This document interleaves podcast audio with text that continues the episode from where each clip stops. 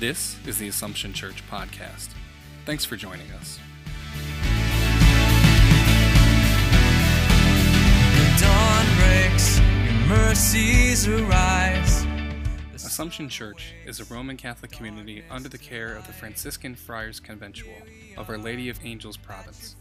It is a community of faith which is active in service, and its ministries bring the gospel message of peace, reconciliation, and love to Syracuse and all of central New York. Your glory here among us. Great is our hope.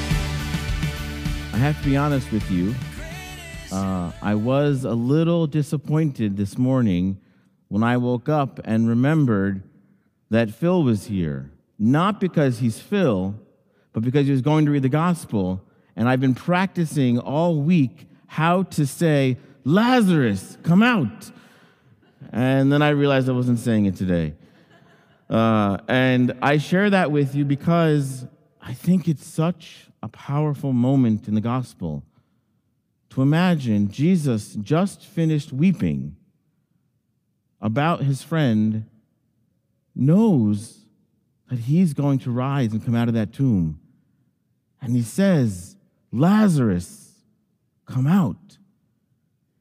And then he says, Untie him and let him go. Oftentimes I wonder, how did he make it out of the tomb? If his face was covered, how did he walk out? I don't know. I probably would have hit the side of the tomb or something. But I picked actually today's this vestment because it has this image of being tied. And I think that uh, for me, when I was reflecting on the scriptures, that image of being untied came to my mind. And Jesus saying, Lazarus, come out. Now, we hear in the scriptures that Martha said, Yes, Lord, I do believe that on the last day he will rise again. And Jesus comes into this life again of Martha and Mary and reminds them that that's today. Today he will rise from the dead. And I love the line that I was reflecting on in a commentary mentioned that if Jesus has the power to give us life after we are dead, then Jesus certainly has the power to give us life here and now. Jesus raises Lazarus from the dead in such a public and dramatic way to show his true power over all kinds of life and all kinds of death. See, in our lives, we think of there's biological death and there's spiritual death. There's biological life and spiritual life. We can be alive, our hearts can be beating, all of the brain cells can be functioning, uh, our, our arms can be working, our legs can be working, our body can digest food. There's various ways that our body can be working and be alive. And yet, we could also be alive and yet be spiritually dead. Our hearts may be, may be beating, but maybe we feel trapped in sin. Maybe we're battling an addiction food, gambling, alcohol, drugs, sex, the phone, the internet, exercise, whatever that may be. We might be seething in anger about something that has happened in the past. We might be paralyzed by fear or isolation or anxiety. We might be obsessed with our looks or money or job or material things. Granted, we are still alive. Our hearts are beating. There's blood flowing through our veins. But yet, we might be spiritually dead.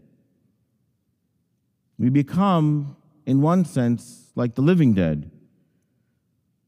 Now, we may not be living in a tomb made of stone, but we might be living in a tomb of our body. And there's still tombs. And Jesus is saying to us even today, My son and daughter, come out. I was reflecting on what tomb might God be calling us to come out of today. It might be one of those various things that I mentioned, maybe coming out of the tomb of anger, or addiction, or obsession, or fear, or anxiety, or isolation. Jesus is not this just distinct figure that we, for example, may see in our mural of the glorification of Christ, but he's here and now. He comes to us every single liturgy through his sacred word and through a piece of bread. How amazing is that? That he comes not only to feed us bodily when, he get, when we receive the body of Christ, but spiritually as well. One of my favorite lines in, in some of the sacraments is I would call the Eucharist as food for the journey. It gives us bodily and spiritually nourishment. One of the things that was coming up to my mind as I was reflecting on the scriptures was uh, a time ago, um, I went to a therapist's office, and in his office, he had this uh, tissue box, and it said on it, It's not a real cry unless there is snot. It's not a real cry unless there is snot. Maybe we need to take time to weep like Jesus, to weep at the death of his friend Lazarus, to take time to weep of letting go of what is bur- burdening us, to letting go of that tomb. Maybe that is letting go of that addiction, letting go of that obsession, that anger. That's going to hurt. We may cry. And that's, that's okay. I was fascinated by this word, the name Lazarus. And I went and, and went to good old Google and searched meaning the name Lazarus.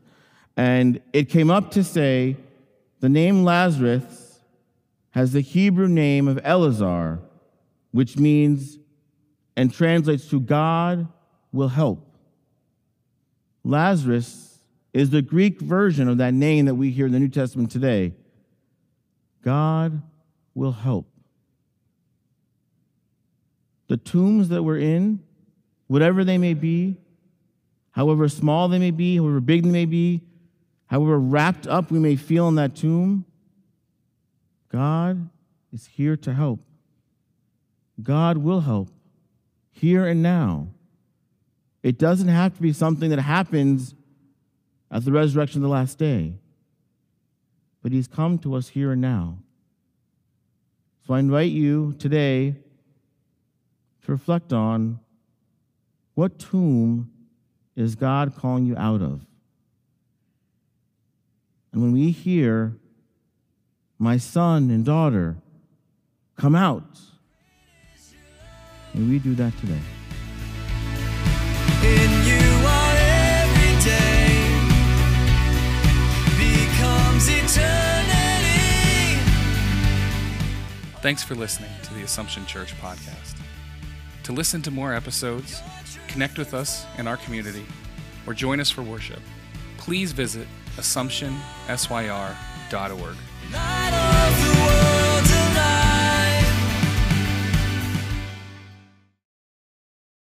Deep inside, we know that it'll cost us something to open up our lives and share our faith. But this is our call to open our lives and to share Christ with the people close to us.